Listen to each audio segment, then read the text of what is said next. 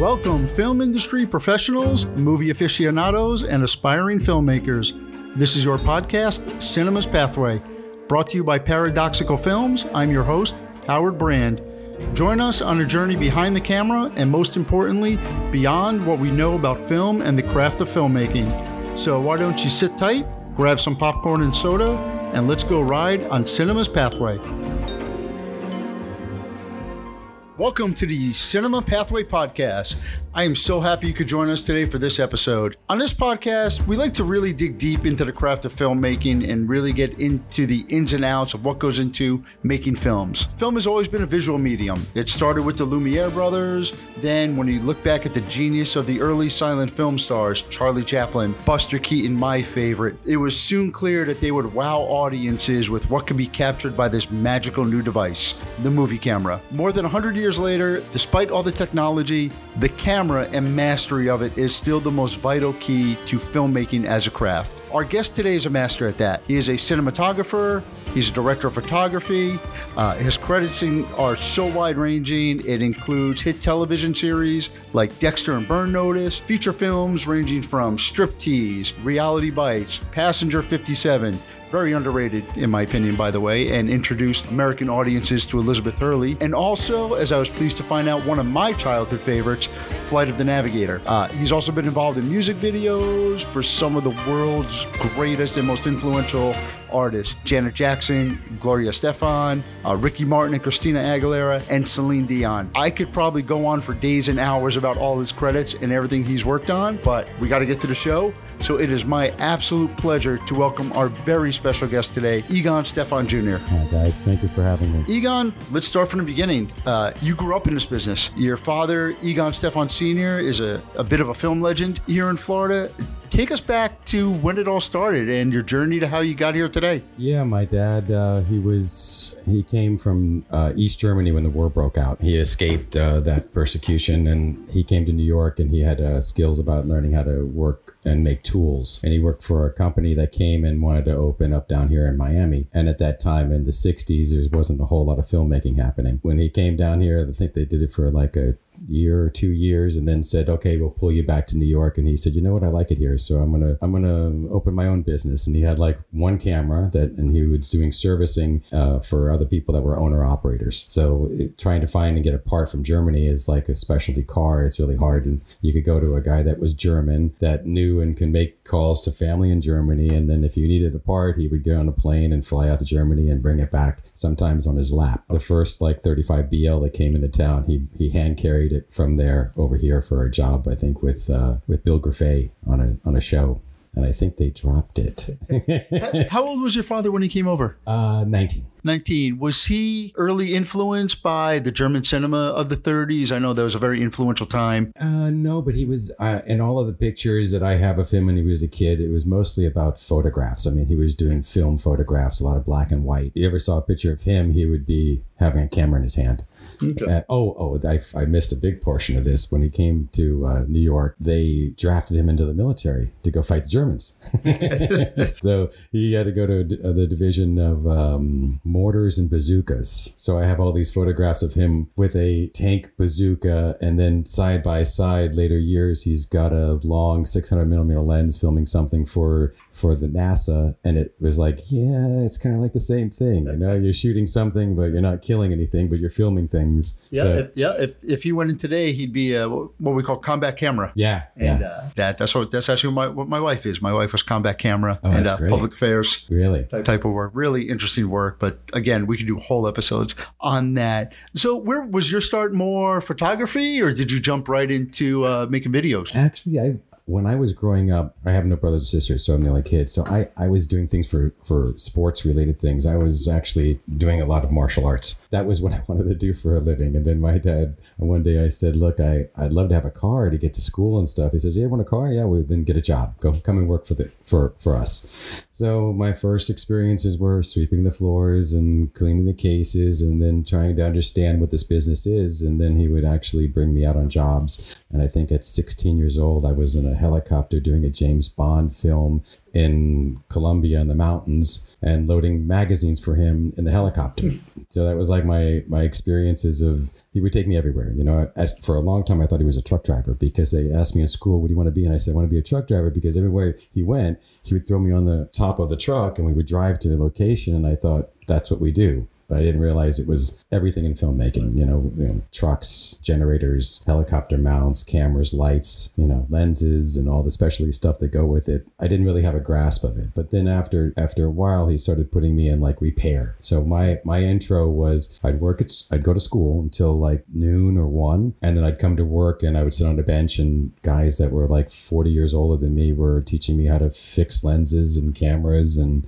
batteries and whatever it took. So I kind of sat there on the bench for the rest of that time until then I got opportunities where they said, Hey, we need an extra guy to come out and work on the set for second unit or something. You want to come out? And I said, Yeah, yeah, sure. And then I, you know, like the scene in Scarface where where they chopped up the guy in the in the bathroom. I was there on the that day on the set you know, or Miami Vice. Uh, my, my first time I ever pulled focus as a first assistant was on second unit of Miami Vice with a speeding car coming at me in the dark at night. And the guy that I was working for says, You haven't been doing this very long, have you? I said, Well, actually, no. he goes, All right, I'm going to give you a mark here and a mark there. Just make sure you keep it in focus. Ready? Go.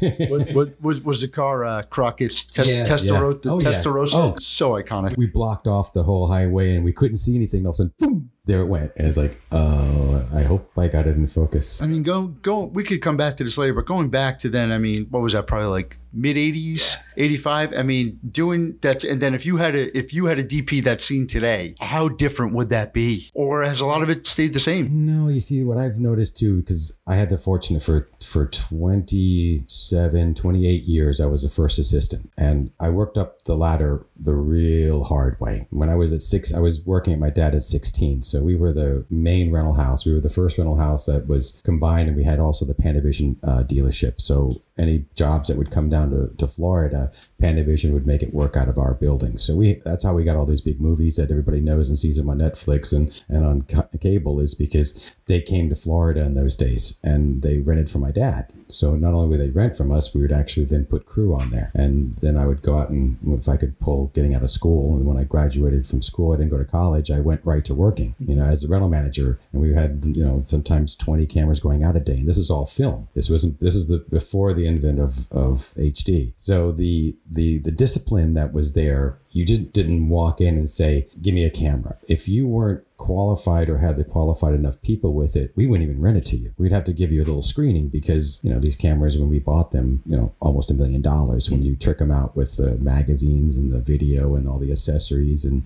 you know, bring it in from Europe and, you know, you can't have one. You One is, you know, have the backup and the backup, then that's on a job and you need another one. And before you know it, one camera turns to five or six or eight models of that because people loved that model and it was popular. So every time when we were out of cameras, I couldn't. He, my dad couldn't just look around and say, "Well, get it down the street." There was no down the street.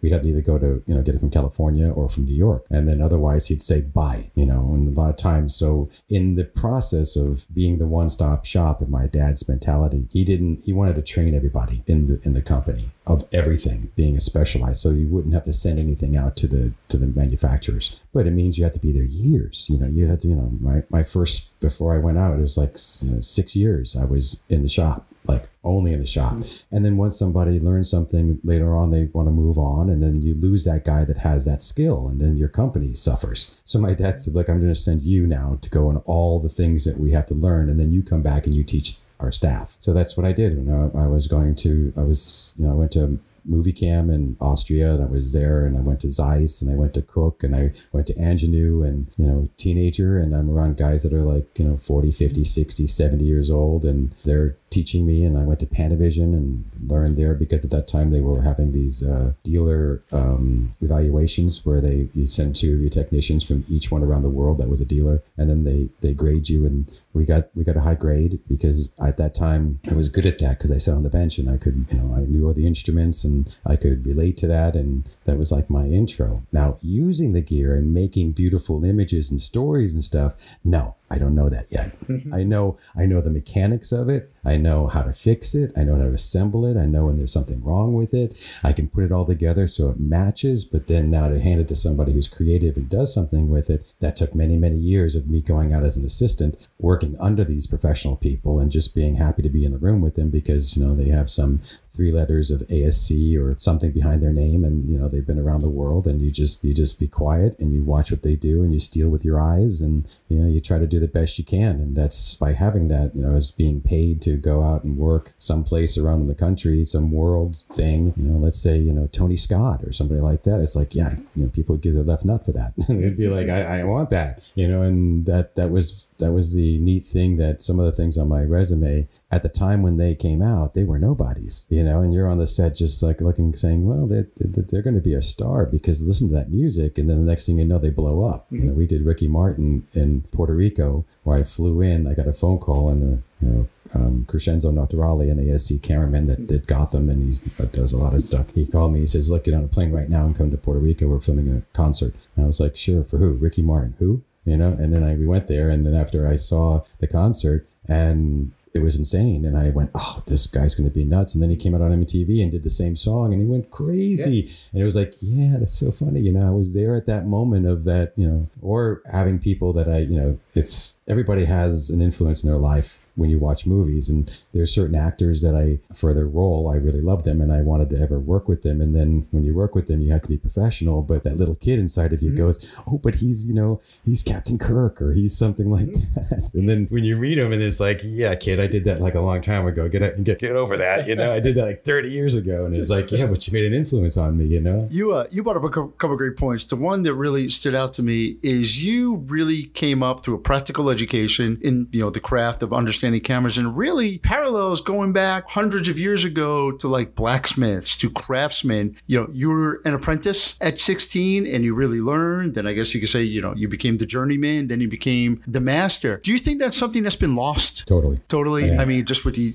we've talked a little bit about the education system and, and that. So I don't want to get too off topic, but I, I saw your face light up, you know, when, when I asked that. So what, what can we as filmmakers, what can we do to kind of maybe change the game and how to educate? You know, it's not always like you said, it's not grabbing the camera, being a creative. You need people that know how to, how to fix the gear, how to operate the gear to keep things running. I've noticed that in the time that we were allowed out, Cine Video Tech was opened in 1968 in Miami. So we're now 52 years. It'll be 67. It was six, so it's 52 years. In that time, we've constantly had thousands of people come through our doors, and now they're professionals and they're producers and they're cameramen and they're, you know, they they at one point they walked in and they were coming out of film school or mm-hmm. Miami Dade or University of Miami or Full Sail at that time. They were they wanted to get a, into the business, and then it was like, great, you learned what you learned in school, but now you got to learn how to deal with this when you're on set and that that was a it takes time i mean even i'm a pretty quick learner since i came from sports and martial arts you know my teacher would jump around and do some moves and then say now do it it'd be like oh and you'd have to just like say you did it like so and then mm-hmm. so i learned quickly but people don't always learn that way and i can look at manuals and understand you know schematics and you know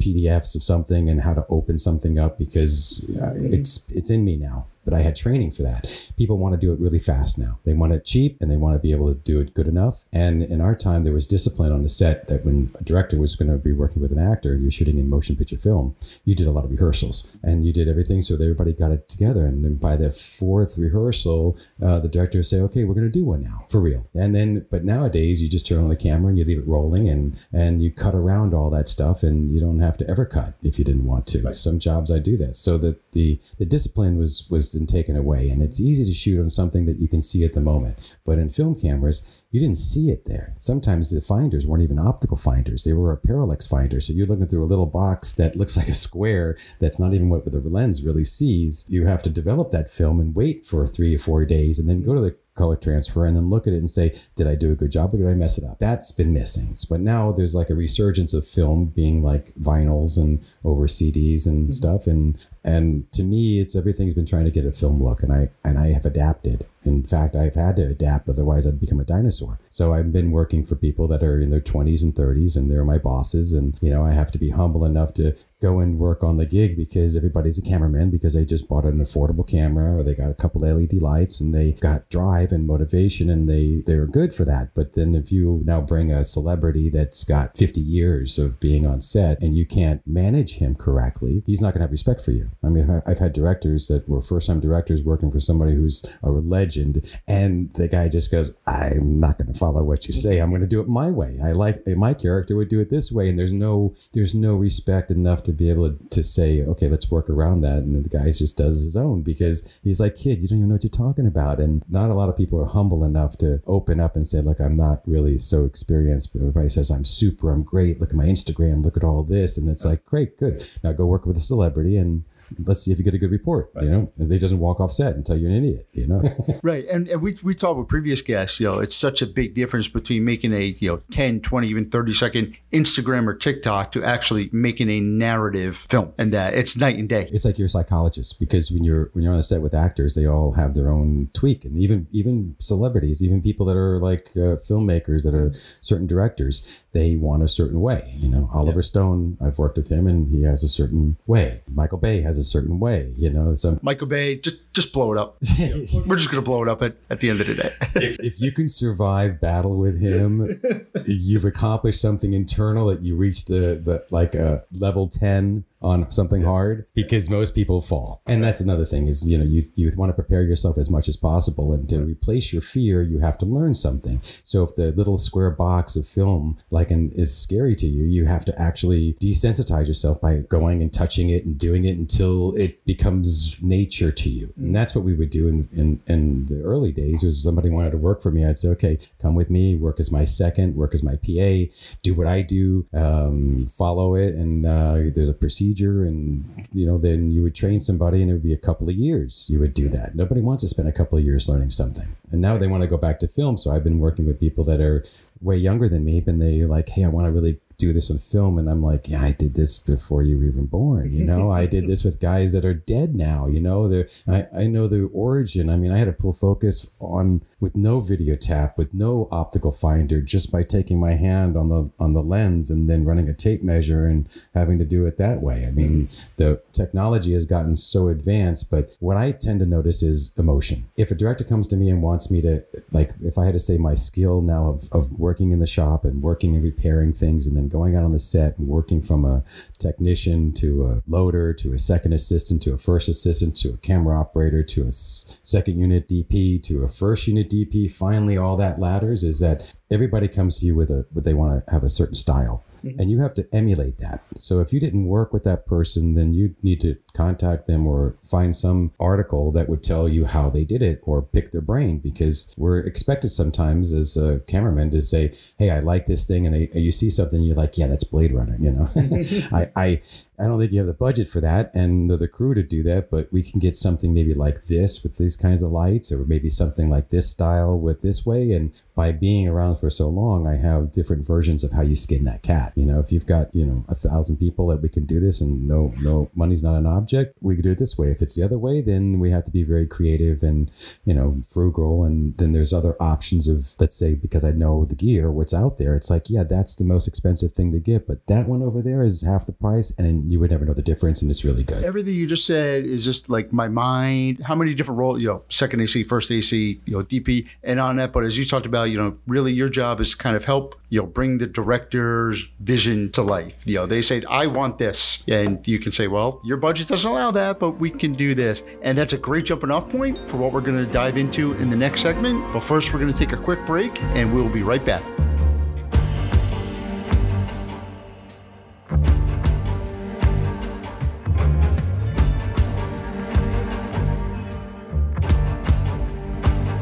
We are back. This is the Cinema Pathway Podcast. Again, I am joined by cinematographer Egon Stephan Jr. Egon, whenever I want to stress someone's expertise on a topic, I like to use the phrase, they've forgotten more than I know. Uh, you alluded a little bit to that before, but I would definitely say that when it comes to cinematography and cameras in general, you have definitely forgotten more than I know and probably a lot of our audience. So let's, you know, the camera's ready to go, or your equipment's ready, the script is done, they've just brought you on to a production as the cinematographer. Talk about like the cinematography as a craft and like from day one how it begins. from my experience of working under people that I really respect and I learned a lot from, they they do a lot of planning and a lot of homework. Sometimes it's like months of work before they even begin something. So you do a lot of tests. And in the days of film, you would shoot test because today you see what you see is what you get. You see a monitor and you see exactly how it's going to look. In our day, we had to we had to develop it and then wait a couple of days and see if that if that was going to be the right look, or if we pushed or pulled the, the the stock, or we use a certain type of film in there. So when a director comes to a cameraman, um, a lot of times they don't know or have the experience of how to physically move all this around and what to order and what's the option. So that's kind of like the more you know, the better you can have offer suggestions. And then the more you work and be in that environment and feel comfortable with the equipment,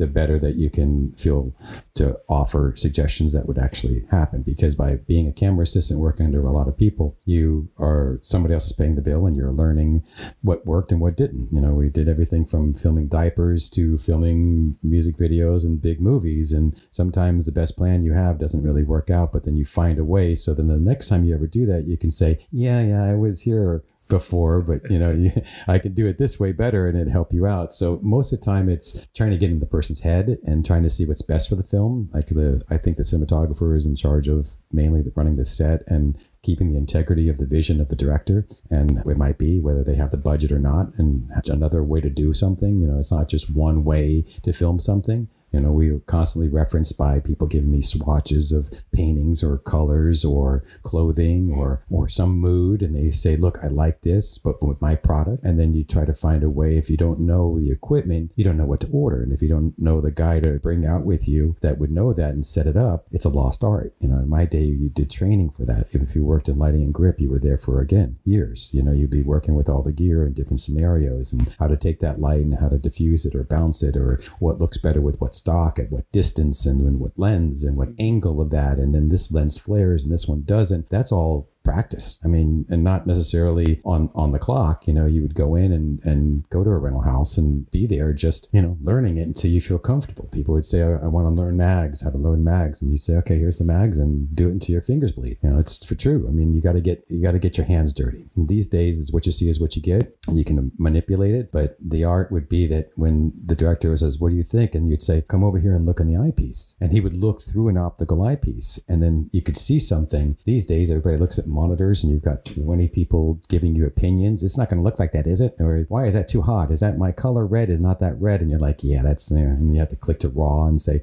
look, it'll be fine. But in the other day of film, you have to trust the cameraman. He's on the job because he's already passed those tests of, are you good enough for this job or can you do it? It's like you're past that point. Now you're at the point of, I need to surround myself with the most qualified people to pull off what I need to do and the schedule that we need to do it in. And by working with a lot of movies, there was a time that I did all movies. So right when you get almost off of one movie, you jump on another one. So my life was like movies, movies, movies. And then I said, okay, I need to be, I want to be home a little bit more. And then it became like um, commercials and round the clock, you know, sometimes I wouldn't even sleep and go on another commercial and I wouldn't even ask what we were doing. I'd just be there and go, oh, oh, it's dog food today. Okay. Mm-hmm. And you would just do that. And then it would be, okay, we're going to go on concert and film Janet Jackson or Warrant or any of these heavy metal bands and you'd be like, okay, where are we going? Texas, okay, you know, and and then uh, you know by but by being in those scenarios and by being in all the meetings and then also going and following the path of that film at the lab and talking to the people there and seeing the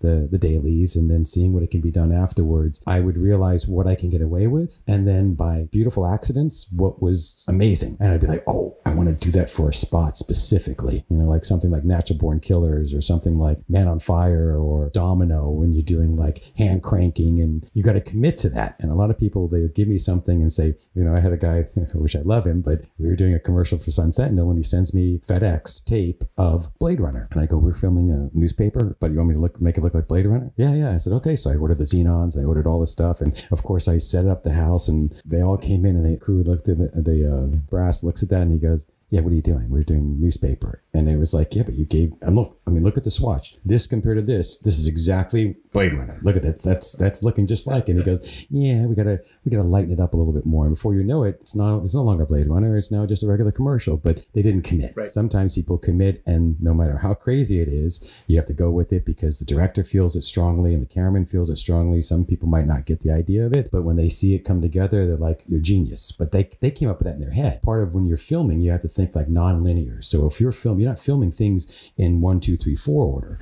You might be doing the last part of the movie first and the hardest part of the movie second, and then it changes around. So we try to remember what shots we have, and I try to think in my head, do we have everything? Do you have the cutaway? Do you have the reverse? Do you have the, you know, the things that you're going to need in, in direct in the in, in the director needs in editing that you if you didn't film it, you can't add it. So I try to give them options and try to think, and sometimes they don't think that way. But in my world, I I've trained myself to be visual. So everywhere I go, I have a camera. Every time I look at something, I see light coming in, I see composition, and it's just part of my style. Even when I just set something up, I'll stand there and go, look, look, look, this is a great shot right at this mm-hmm. moment. People don't look at that. So if you find something that you love to do and you don't know what part of it is, you still have to put in the time to do it. You still have to go there and work under somebody better than you. So then, and then apply that. And they don't need to be your motivator. You got to be your motivator. You know, you want to learn something, you come in there and you say, look, it's not going to be easy. At sometimes you're going to hate me. We're going to be like some, we're going to be behind the clock and they're going to lose their mind and you're going to never want to work with me again. But, it, you know, you're going to realize that nothing's personal when you're out there. You're just in battle. In some ways it's easy and sometimes it's like, I can't believe I got through this. And then you still love the person that you're doing and you try to keep it under control. But, you know, people, when it's $100,000 a minute going on the clock of burn rate, they look at you and they're like, what are we waiting on? And I go, um, the guy's loading the mag or the video, we just lost video. And, you know, in those days, you know, we didn't have video. You know, we were doing jobs that, you know, had no video assist on there. You had to look through the camera. Are there? I'm sure there have been times where you know a director just just wants something, and you try to explain to them it's not going to work, not going to, and eventually you just say, you know what, I'll just do what you want, and and you have to own it. Yeah, yeah, yeah, yeah. And before I used to be a little bit more stronger, where I would just say, yeah, you don't know what you're talking about. But then now I just I only offer if you ask, and if you don't, then we'll do it your way. And when if it doesn't, and you ask me like, what's wrong with this? I go, well, first of all, that's all wrong. Put this in first, but I'm not going to jump all over you because that's your moment. That's your moment that you think you have it down, and I'm trying to give you the look, but we're not getting that look because the scene after this, now we had to do high speed. So those lights you just made me put up, you know, I need to know uh, three more stops hotter to compensate for the for the 120 frames a second we're going to do. So now we had to take everything down for another two hours and re-rig new light. That wasn't really smart. I would have done that at the beginning. I would have rigged it up and just put them on dimmers and then just did it like that. Oh, we go high speed, bring them up. But you know, sometimes you just have to go with their, you know, how they are and um, offer it only when they ask you, kind of thing. And if there's somebody we have a good form of communication, like a marriage, I can call you at any time and day and night, and you normally it happens that way, and we get an idea in our head. We talk it out. When we talk it out, and we talk it out amongst the group, because it's not just me and the director. Now the producer's like, well, how much is it going to cost me? And then where are we going to find it? Do we got to fly it in? Is it local? And then wait, wait, wait, I need a permit for that. And we, how many cars are we going to have? Oh, we got four trucks. We're going to shoot at this location. It's all, it's a domino effect. Being a filmmaker, before I used to be just like, I want to be one thing. But then after now, working in a rental house, working on the set, seeing different departments and actually working in different departments like gaffing or, or rigging, because I'm a rock climber. It's like I was into that kind of thing. And, you know, I love that knots and you find something that you like to do, the more you do it and the more comfortable you feel at it is always the best way. And it's it's you got to practice it. Find some platform or somebody that can take you under the wing and practice it, or you fake it until you make it and you just shoot the stuff and then somebody says, "I love it" until it gets above your your skill level. And, and I'm glad you mentioned the different departments. Um, you talk cinematographer and director of photography, and a lot, lot. Some people use those terms interchangeably. Some people are no, they are two two different things. Um, you know, as a department head, you know, as a DP, you're also a leader and a manager, managing personalities, managing workers. Talk talk a little bit about that. Having actually managed people that, if you want to be successful at this, it's not just learning the camera. Yeah, in, in my day now working in the shop, the gear never talks back. Gear never comes in drunk. The gear never has a problem that yells at you and tells you go to hell. It's the people. It's always been that difficult thing. How to keep people and how to keep people happy, and then how to use them. And that's they never last forever unless you've got somebody that's your child or something. They you know you have a time time we were with them and then they move on a different circle of stuff. I've, it's kind of a, a tough thing to to find people that stay with you for a long period of time. Mm-hmm. And if you if you put them under somebody that's better than them and you're you're willing to put in the time and ask a lot of questions and then take a lot of notes and then do things on your own too, like not where I have to force you to do it. There's certain cinematographers that are just going to stand by the monitor and they're going to direct everybody what to do, like the director of photography. They're not operating the camera. They're not lighting the thing. They're sitting with the director and they have a little microphone and they tell them what to do. I could do that, but that's not my thing. My thing's because I've come from engine room. I'm the guy that always wants to help somebody else out. So if you're dragging a cooler across the beat, that's not my job, but you're dragging it. I can run over real quick and pick up the other mm-hmm. side and pull it across with you and we're done. You know, if we're gonna wrap, most of the time, you know, the they say, okay, we're a wrap, and the cameraman says, see ya, and they walk away. And I'm like, 2,000 feet of cable laid out. Mm-hmm. We got all these lights, we got all this stuff. I gotta help these guys because, you know, they I'm the one who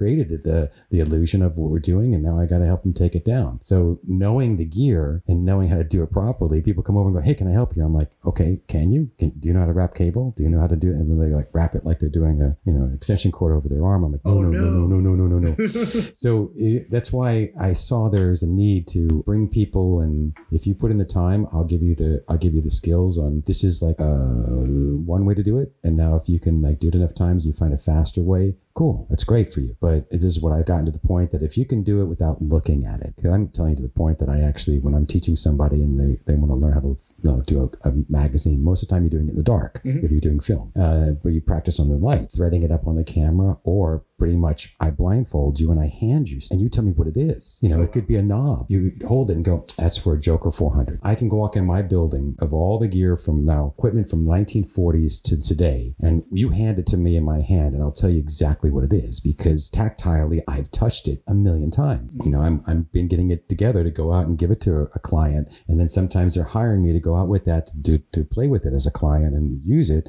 So I I try to get you to the level that you don't have to think about it. You know, and operating. Some people, you know, we used to operate and still do in major shows with a geared head with wheels that pan left and right. That's not taught anymore. That's not kind of common anymore. But you know, the best thing that ever happened to me was I was like on a job where I got hired and I had to do for like 18 hours nonstop operate that geared head mm-hmm. on a remote head on a concert. And by the time I, I was, I mean, I, I didn't pee, I didn't, I didn't sit down, I stand up the whole time. And at the end, I was like, that, I, I got it down now. Keep, put me in that thing and I can follow a fly. You know what I mean? It's like after doing it so much, that muscle memory, that's where you need to be at mm-hmm. because then most of the time you want to do things as fast and as efficient as possible and not making any damage or, or injury to anybody around you or the equipment. Like it should go out the same way it comes back in. But you need to have some type of training to know the do's and don'ts of what you do. And most people don't really have that. And they just want to grab something and take it out there. And then you, did you think about rain? Did you think about the mosquitoes? Did you think about that we're going to shoot into the mm-hmm. water? You know, all these things that you learn over time to ask the right questions and your kit becomes mm-hmm. vast. There used to be a screwdriver and now it's five action packers. But that just tells you how much you've, the more you learn, the more stuff you need to carry with you. Because if they say the motor's broken, can you fix it? Well, I need more tools. So if I'm going to play that role I can fix it. I got to bring that just in case. And uh, you know I from as a kid I was a boy scout so I kind of like throw me in the middle anywhere and I should be able to survive Always be prepared. always be prepared Going back to working with directors, I'm sure there's there's directors that are more hands-on that you know really want to micromanage every shot. And the other extreme, have you worked? Do you have relationships and have worked with directors who are basically like Egon? You know, I trust you. You know, set this up. Let me know when you're ready, and we'll shoot it. Yes, most of the time in our business, even when I recommend somebody who hasn't worked with somebody else, they're hesitant because a lot of this is a people business. You have to, you know, meet the person and work with the person to say, yes, I would take you out of, in, out of the country or take you to someplace. They, if not, they are hesitant because people can lie and then you get in there and it's like a lot of money spent. So that prove yourself, there's always a proving ground. And then who did you work or learn under? And then how aggressive are you at going and, and trying to get that kind of work? If you just sit back and wait for the white rhino to walk in your front of your living room, it's not going to happen. You have to go hunt it. You know, you have to go, you know, if you're spending time, you got to go where those people hang out. So the directors would be hanging out at screenwriting places. They were going to be going over and, and having readings. They're going to be going over and doing tests. Can I just be there for the test? Mean, you don't have to pay me. I just want to be there. And you start seeing all the things that come into place. And you're like, wow, I'm seeing a bigger picture of than just my little part that I have to learn. But that's really important because those people are going to look at me and they're going to say, Egon, go out there and shoot time lapse of a sunrise. And I will say, how do you want it? Left to right, up and down? Where's the ball going to go? And you get all that down and then they let you go. And then you go and you bring back what you've been told. That that only happens if they really trust you and you are constant at keeping proving yourself of getting it right. You uh, you mentioned earlier one of your first jobs was you were loading mags on a helicopter on a James Bond movie. Aerial helicopter shots have almost gone completely the way of drone footage. What what are your thoughts on that? Do you think that drones I mean they they look beautiful, they could capture a lot, but it seems like there's a little bit of the realism missing. Yeah. Well, uh, Tyler Camera Systems, they still we still rent those cameras, uh, those mounts. They actually fit on certain helicopters that you have to be FAA approved, and you you install it onto there, and you actually have a gyro stabilizer type of thing on it, and gun handles, and your thumbs do zoom in and zoom out. Your fi- your fingertips do focus in and focus out, and another button hits record. My dad was very good at doing all that. So when people would come down here and do movies, they would either do title sequences, and they would have my father, and he would go and get Al Guthrie or somebody that from here with an A star, and they would land the helicopter in our parking lot. We would install the mount there, right in downtown Miami, and off they would go and they would do filming. And then, of course, I was always my dad's assistant. And sometimes he would say, if it wasn't dangerous, you have to fly with me, and if it is, I'm not going to have you do that. What happens when you're manning a camera anytime is that you have that. It's like riding a bull. You know, the helicopters have to fly a certain way to get a certain type of shot, and in doing so, you feel the G forces, and you have to stabilize yourself, and you're able to go into like a 250 millimeter lens and get a detail. But if you're like all over the place and your horizon is off and you know you're out of focus, you're not going to get many chances of going up there because it's very expensive in fuel and mm-hmm. all that happening. Today's drones, they're really slick and they move around and stuff, but they're not giving you the same thing that you have when you want to rig up a camera and let's say follow here in Florida, we have boat races. So they're going to do a boat race Well, you can only fly a certain amount of time and then you have to land. And boats go pretty fast. So you need a fast helicopter. So maybe a twin star that's going to be able to go that hundred and something miles an hour. And you're not going to land. You're going to have a guy in the back there that's going to be either feeding you cards on a digital or they're going to be feeding you magazines. And you're you're going to have to like film that. And it's still around. We have people from the military and people from the Coast Guard that actually rent those mounts because they have to go out in the middle of the ocean and shoot a lot of stuff. And that's not something that drones can do so well because you have to have a, a boat that, you know, support boat that's going to fly it up and the batteries only last a certain amount of time. And you're not going to be putting big cameras with big lenses on there. It's all going to be kind of tiny. So it has its place like anything that we have as gear. But sometimes doing it more organically looks better. And people have gotten acclimated to like, I don't know, like feeling something different. You know, you're watching like an Avenger movie and at the end, an end game, there's so much going on. I can't even focus on it. There's so much going on, you know, and, and you kind of, it kind of waters it down when it's a more, sometimes a little more simple, but uh, dramatic. Uh, you've got a memory of it. We've that. talked on previous podcasts about the uh, sacrificing story for spectacle Yeah. and how that's been lost. And really, you know, when we talk about aero shots from helicopters, that's really something that you have to learn by doing. You know, that, that there's no there, there's no other way, and that's a great jumping off point because in the next segment, I really want to talk about some of the exciting things you're doing to educate the next generation of filmmakers, bringing it back to that film. Some very exciting stuff. Uh, so we're going to take a quick break, but before that, we would like to thank two of our partners that help make this podcast possible: Cine Video Tech, who's been a mainstay of the film industry since 1968, providing equipment, support, and training, and ComTV, who offers consulting and production services for a wide range of entertainment. This is Howard Brand. You're listening to the Cinema Pathway Podcast. We'll be right back.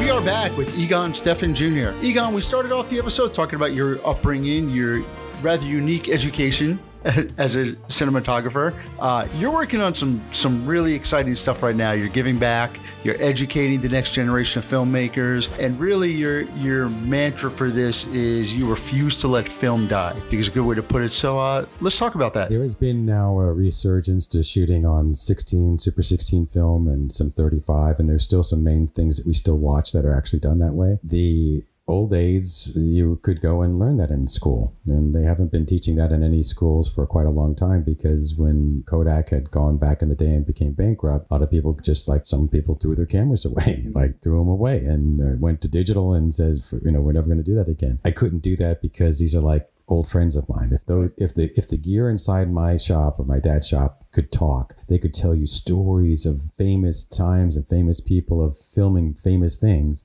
So I've held on to all that, and also all the tech instruments to keep them maintained. So the depth and the ground glass and the scratch testing and all of that, you have to have special instruments to do that. And a lot of people these days are buying things and cameras affordably, film cameras off of eBay or something. And then, unless you have some experience to keep it on the road, so to speak, because you could make them, it could be messed up and then everything you shot was, you know, not good. And it's really key ingredient now is that you have to really know what you're doing. And I, since I see there's a there's a gap there, I'm trying to give back to whoever's in, interested in that is to do these programs where we can take you in and pretty much like learn like I did. You know, you're going to have a pile of gear in the room, and for the next eight hours, all you're going to do is do that thing. You're going to, you know, there's like maybe 200, 400 city cam mags, 1,000 foot mags per camera model, and there could be four or five of them. And, you know, we're going to set for one day and for eight hours, we're going to rotate around and do every single one of those magazines of all those main cameras that are still being used today. So that at the end you walk away with like i can load mags you know for real. And here's here's the paperwork on how to keep your totals and your film inventory and all the stuff that i did as a second assistant actually give them that thing. And then the very next day is going to be another eight hours of taking that and actually applying them to the cameras and then learning how to operate all the features of those cameras. So I've, I've been working with people and they'll ask me to put something on the camera. And if you know the camera, you look over and you say, uh, that doesn't go that fast. Oh, yeah, sure it does. And like, yeah, no, I know I can take this camera apart. It does only 60 frames. You're thinking about the high speed one that is 120. That's not this one. So, you know, if you know the stuff, then you're also assisting in the people that you're working for. They might have a great idea. They might say, I want to put this camera on a 15 degree shutter and get a Saving Private Ryan look. And you go, yeah, it doesn't go that low.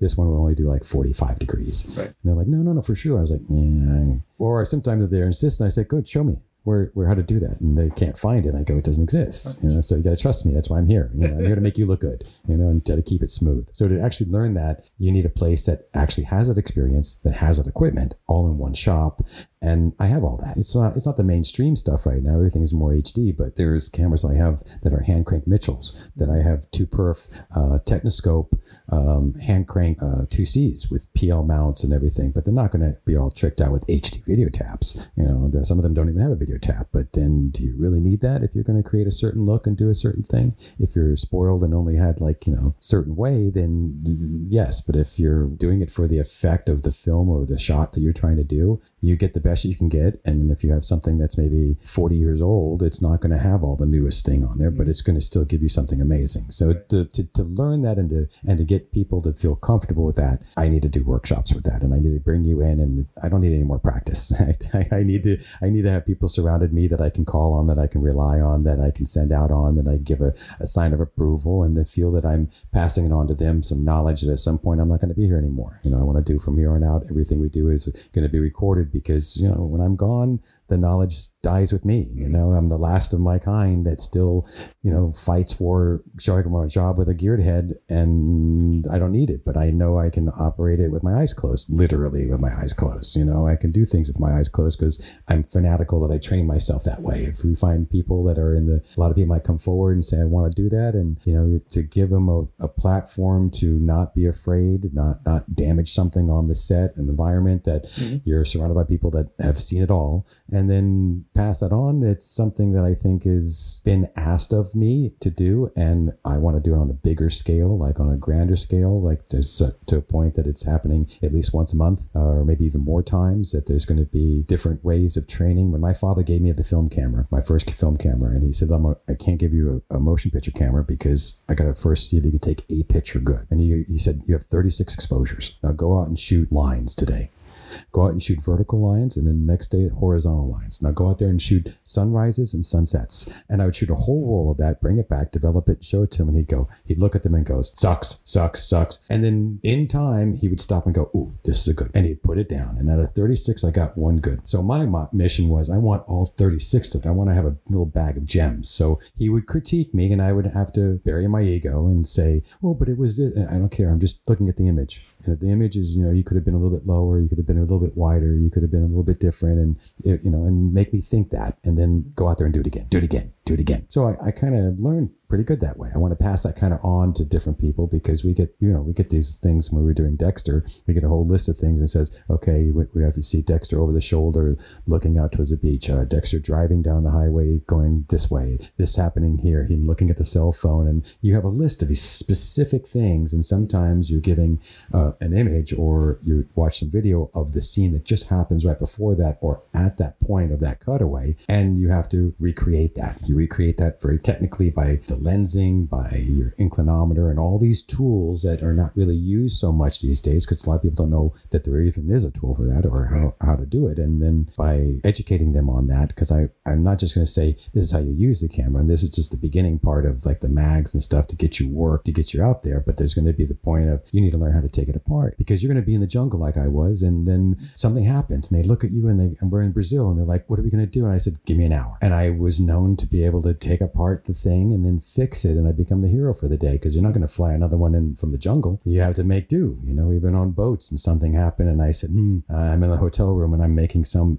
I actually made a made a protective switch that was a waterproof underwater housing one that got torn, and I made it out of, out of a condom to cover it up. I mean, you you find these little tips and tricks, and other people that when you're the name of the game is got to the show must go on. You mm-hmm. got to get it done. And when a department fails and something happens, a technical problem, you got to make it fixed as fast as possible. And I think that's my unique skill has been working so much in technical and working in demystifying the scary little box that we nobody opened the four screws. And when you do, you go look, it's just three three wires, you know. And they go, oh. And then the next time when something goes wrong, you think maybe that's when he told me that those wires get loose when you knock it around, and then you plug it in, and now I passed on something that I learned that you're going to save your day. So that's kind of the idea of this. I don't want to just be talking and showing you films and stuff, but as this progresses, I'd, I'd like to do what is done to me. They give me a little bunch of clips of a video and they say, make it look just like this, but for my toothpaste. Mm-hmm. So then I'd love to set up something and say to everybody, here's the image of what is out there, whatever great movie scene. And that now I want you to duplicate that for this pancake and give somebody the ability to now use the lights and do it and set it up to where you finally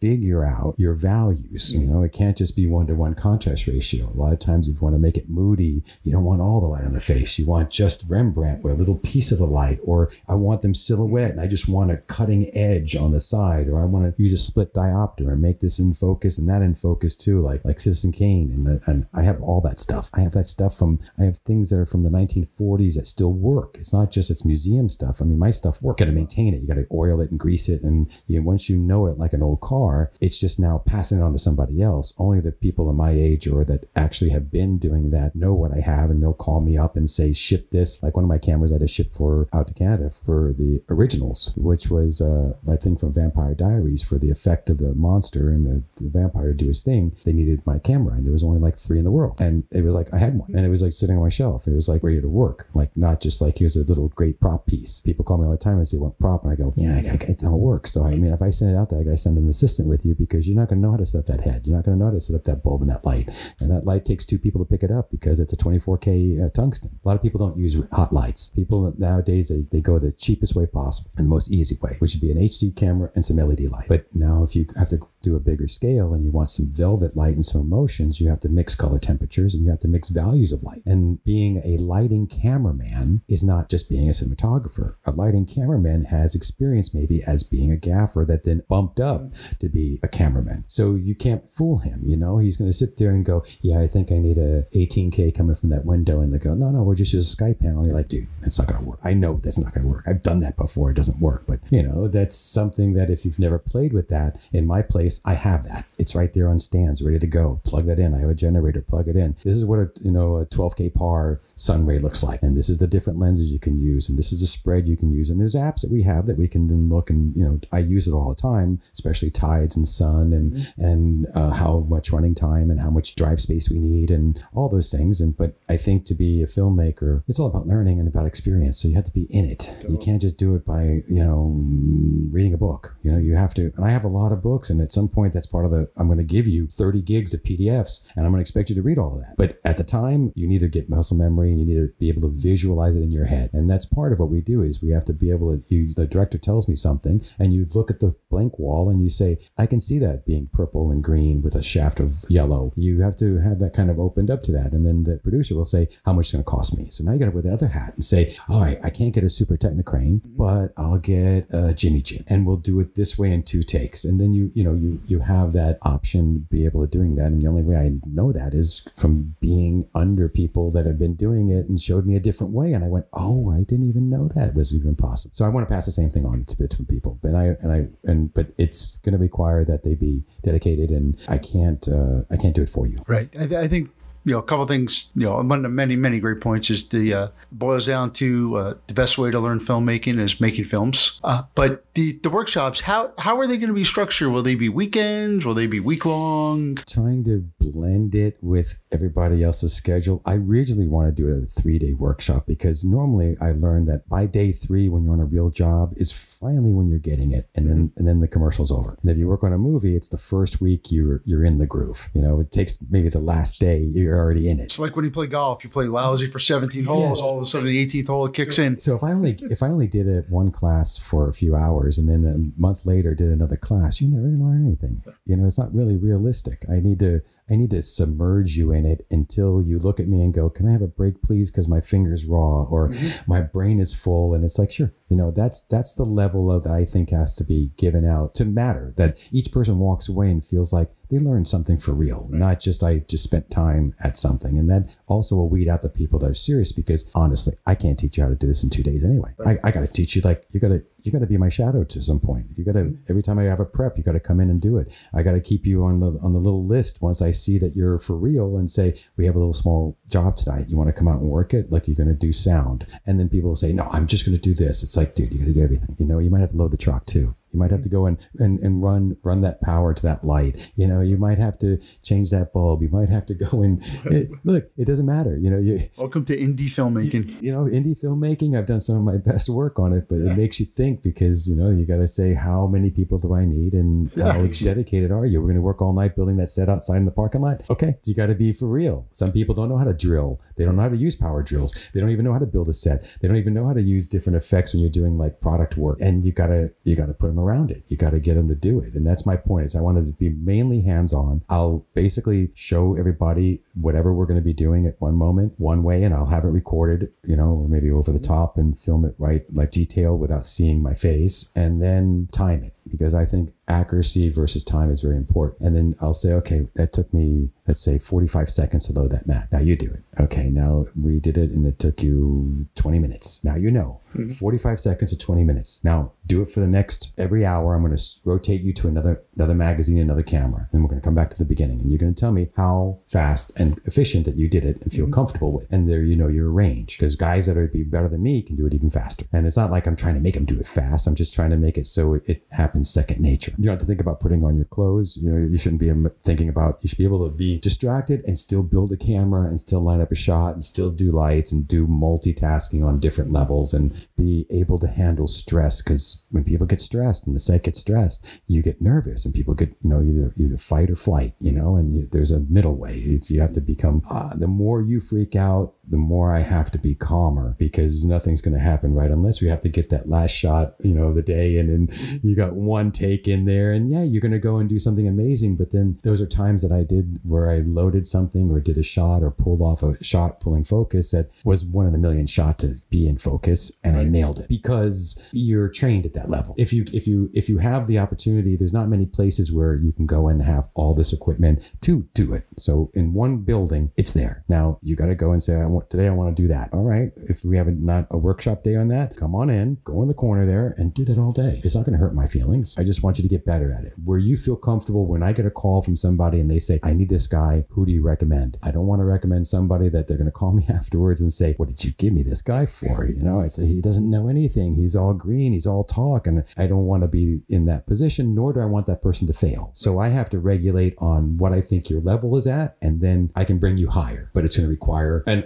ongoing thing and then homework that you would do. And you got to be passionate about this because it's not, it's not, I don't really think of it as a job job. I think it's almost like it's, we get to play with things and people and somebody's fitting the bill and afterwards you're going to see it and you're going to love it. It goes back to how you started. It's it's an apprenticeship. Yeah. Real that. And I really love the fact, and we had a previous guest talk about that film educators don't necessarily isn't limited to just like film school professor. There's so many people out there like you that really just just want to give back, really want to train the next generation and, and train them right. You know, not just like, hey, here's give me a few hundred bucks, you know, for a couple hours and then go on your way. It sounds like you're really dedicated to really making sure they they know as much as you. Up to now, I was giving all my classes since 2007 that we would be doing this at, at at CVT for free. But then, you know, to get people to come at that time every week, you know, you start off with seven or 10 people. And then by the end of the week, you got one or two. And it's like, I'm not going to take all that experience I've learned and all that time, unless you're my kid and I, am going to teach you as my child right. to put into that. I need to, I need to get a group of people to make it worthwhile so that I can bring in other professionals, not just me, that can tell you the same thing and help me out with that. Mm. And then we got to do it on a regular basis where like last night I was on the phone with Romeo Tirone ESC cameraman and also a director for Manifest. And we were just talking, and you know, we, we actually recently lost a, a mentor of ours that passed away, and we were, you know, just talking like regular people, but and on the set, he's God, you know. It's like, you know, you have you have, you look at the episode, you can ask him anything, and he can tell you that, you know, and that's what's great about you know being able to lean on somebody is you're not going to know everything, but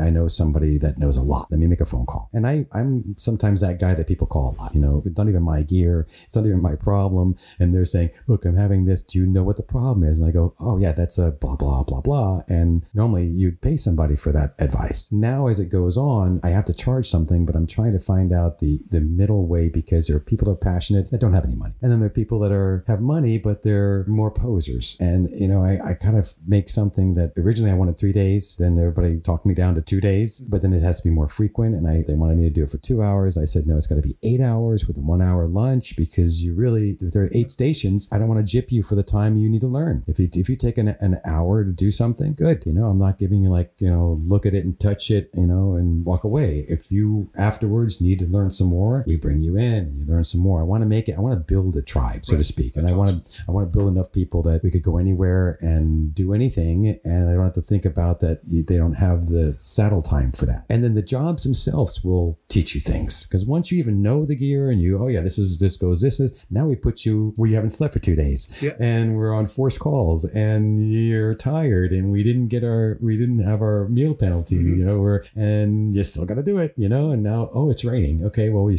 you have a million dollar worth of equipment out here. I hope you covered it up. I hope you put on your rain gear you know all that kind of stuff is i want to develop it that it's more than just the camera and the lens and the lighting. It's overall you change. Because you have to be if you look at the old pictures of the black and white of cameramen, they were ties and they, they wore certain, certain type of suit and certain type of attire. And then as you see it goes on, if you're if you're in the middle of somewhere and you don't have the luxury of having carts with you, you have to have backpacks on you. You have to have a belt, a tool belt that's probably going to weigh 25 pounds. And you know, you're going to have all your things that you can grab. And it's developing that kind of mentality that if you're going to be somewhere and you're going to be doing that kind of work, let's talk about the things that might encounter so that you have an option and you don't you don't look bad bad and you look good for everybody. And a lot of times you can't just have one because you think the director flying in is going to have, let's say, simple thing like a bug suit when you're shooting the Everglades. No, he's not going to fly with that. He didn't even know there's bugs in the Everglades. He's from LA. He doesn't have bugs. so he goes out there and he's like, what are these things? And I'm, and he sees me and I'm in a second covered up no problem because I have to be standing there in the woods, you know, with a camera on me. I have to have two of those. In fact, I have to have three because I might have to give one to the producer because he didn't have one either. You know, I can't have one umbrella. I got to have five umbrellas. And maybe because the actor and the makeup needed one. You know, when you're in the battle, you see that it's every other department might need other things that you share. The grip truck might be your home rolling Home Depot. So you might have to go in there and give something to somebody. It's best that you pay attention and know their needs. And then you can ultimately keep the ball rolling. Like the whole thing is like from the moment you show up on set to you wrap, the clock's ticking. So you don't want to be not being productive because we're waiting for somebody to buy something or bring something in. So that's the kind of like preparing you in more ways than just, and also set etiquette. Nobody knows that anymore. I mean, set etiquette. I mean, I've done some shows here that we've had all these beautiful young kids that were there helping us out, but they can't talk to a guy that has big movie star, a Bruce Willis guy. And if you don't handle that right on set, they get mad because mm. they're used to the big shows. So if you don't give them what they need, you know, you don't walk up to that guy and talk to him directly. You walk to that other person in there, you know, you don't come on the set and override your director. I mean, there's etiquette of things that people have lost that. I had to be trained like that. So I, you know, it's yes sir, no sir, talk mm-hmm. when I need to be and move as efficient as possible, foresee what's going to happen, have another thing as a backup, offer it to the person, but not in a violent way, you know, mm-hmm. and like here, you know, I have this, could this help? You know, and even other departments, oh, we need, oh, can this, uh, this might help? And then, you know, that's, that's being around somebody and then I'm giving you scenarios. I have enough scenarios of my life that were real thing. I don't have to make it up that I can say, okay, this happened to me for real. Now, boom, I'm going to throw you in it and let's see how you handle it. Now, if I have a group of people that think that's valuable to them to go on from here, uh, then, you know, I'll have, I'll have a good following. But at this point, I'm not really sure how many people will take advantage of that. And this is like part of the guest 3.0 because we did it back a few different times and I think it was ahead of its time. And now that, that it's coming back around and there's not really, I mean, I'm getting calls from me to go out and work as a camera assistant. I'm a DP. I'm beyond that, but I never lost that skill. I mean, I can go in a second and pull focus. And I mean, I did it for 30 something years. I mean, I know it back of my hand. And well, then, you know, so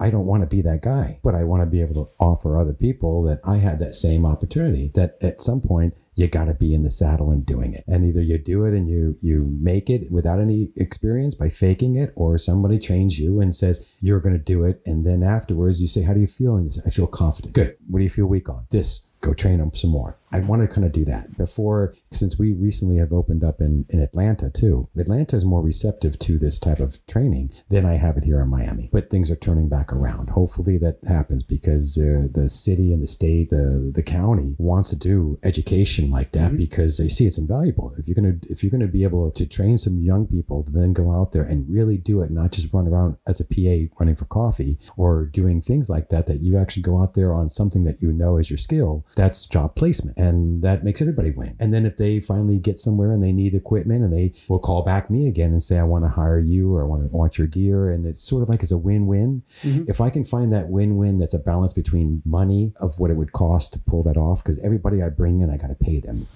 So I'm not going to just be the only guy. I'm going to bring in ASC cameramen, DGA directors, and guys that have been doing this for 40 years. So you can, so they can give you and they can show you on the screen of things that they've done. And I, I've, they were all the people I worked under. And I've called them many times over the years and say, can I fly you in and you teach for a weekend of something? And they're like, of course but you know you got to get it going. I yeah. want to have sponsors again like kodak and Arri and different people that come in and showcase their new stuff that we can then have a platform that people can play with it. Really it's like hands-on. It's mostly hands-on. Afterwards you can research it and look it up and i can give you all the pdfs and all the different data. I have to see the, the response is going to be like. This is amazing. This is really really exciting. Uh, i'm definitely looking forward to see uh, how this evolves. Definitely want to take part in it myself. We're going to take one more quick break and then we'll be back to conclude this episode.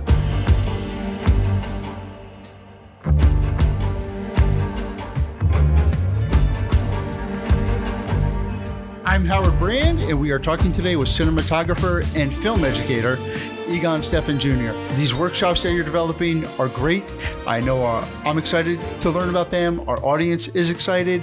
How can uh, someone sign up? Where can they find you? Uh, where can they learn more about you? Uh, well, right off the bat, we're we're going to be uh, sending out flyers for this and doing advertising on there. That's why we're looking at probably having it in the first uh, weekend of December or the second weekend on a Saturday and a Sunday.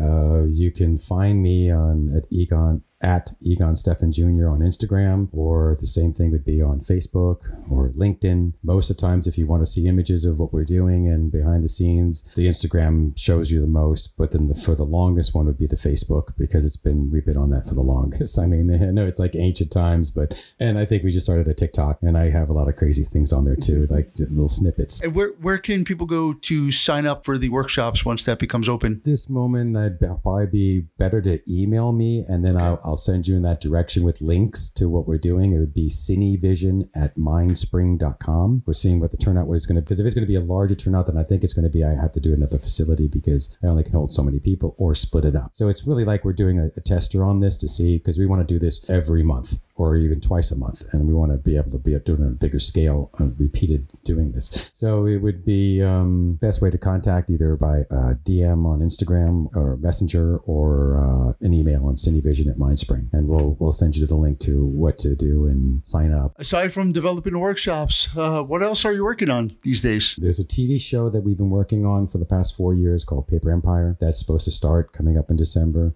and they're going to be uh, finishing their full episodes that we've been filming. They haven't released anything yet, but it'll be all in one package. That's uh, that's the most current one that's coming up. Um, on a daily basis at my rental house, we obviously rent out equipment and not necessarily work the job. So we have a in a week or so, uh, like three cameras going out on a gig, and you know, a lot of times we're renting out uh, 16 and 35 optical glass that from vintage from back in the 80s that are now hard to find. We have we have those little extra things. So it would be um, pretty much developing this as much as I can because at, at, some point here I have to fly back to Atlanta and go up there and do the same thing. And we have a we have a thirty thousand square foot warehouse with a with a stage, and we can bring a ton of people in there. And we want to make this available so both states and again do it on a bigger scale. That at some point that we can actually have people come in from out, of the of the, the country and do like a, an exchange type of thing where they can stay for a month and learn intensive stuff. I mean, we want to do it in a on a way that I just can't be the everything guy. Right. I need support, I need help, and I need people that feel the same way and have the same kind of vision. Where once I get inside doing something like this, there's no clock for me normally. I could do it till you tell me uh, you're full. So it's not really work, but then I got to find people that feel the same way, you know, and feel that they want to go and dedicate their time to helping other people and being patient and then giving them uh, a platform in which they can learn more. So my current office here is in Hallandale, right off of Hallandale Beach Boulevard. Um, again, you can contact me and I can send all the information. I'm sure you can Google search it, Cine Video Tech Inc. And uh, it's centrally located between Fort Lauderdale and Miami. And we just moved there because for 40 years I was at this one location. They actually named the street after my father because we had been there for so long and had such a dramatic impact in Miami Dade for that. So it would be um, that that's my new things coming up. And uh, you know i've been flying you know it's like your feast or famine. You were sitting home doing nothing and then you get a phone call and you got to fly to detroit for a week or you got to you know that it, that might happen and it's not a bad thing. That's about pretty much what i've been having going on. I was pretty busy earlier and now i had a little window and i rather be productive than just sitting home. So if i have time you know it's like now i can focus on that and then until somebody grabs me and i'm stuck for seven weeks somewhere or that I want to push it forward as much as I can. And then maybe if I'm not that guy that has to be there that night, somebody equivalent to my skill level can be there and we can keep it going. So it's just not me only. You know, I need I need a team. I like on a set. I mean, I can film ants in the Amazon, but I, I still need a team. You know, I still need you know more people to feel the same way that I'm doing. Egon is all amazing. It's been a it's been wonderful having you on the Cinema Pathway podcast. You are welcome to come back anytime. I would love to continue all of these conversations. Personally, as a filmmaker, I love the rich history of our industry, and I thank you keeping that part of it alive and really making sure that the next generation of filmmakers are educated uh, and learn about it. And like we said, ensuring that film does not die. It's in my blood. I love it. So again, appreciate you being thank here. You, thank you really, all. really excited to see what's coming along. Thank you, Freddie. Also, and everybody, thank you so much. To our listeners, thank you again for joining us on the Cinema Pathway podcast today. I'm your host, Howard Brand. Our director is Mike Maloney. Our producer is Juliette Desan, along with associate producer Victor Ferreira and executive producer Freddie R. Rodriguez. This has been a presentation of Paradoxical Films. Please visit our website at www.paradoxicalfilms.com for more information about today's podcast. Be sure to visit our store so you can get your Cinema Pathway merchandise as well. You can also email us at cinemapathway at paradoxicalfilms.com where you can send any comments or suggestions for future episodes. We hope you will join us for our next episode where we will continue bringing on special guests to talk about the craft of filmmaking right here on the Cinema Pathway podcast. Lights out.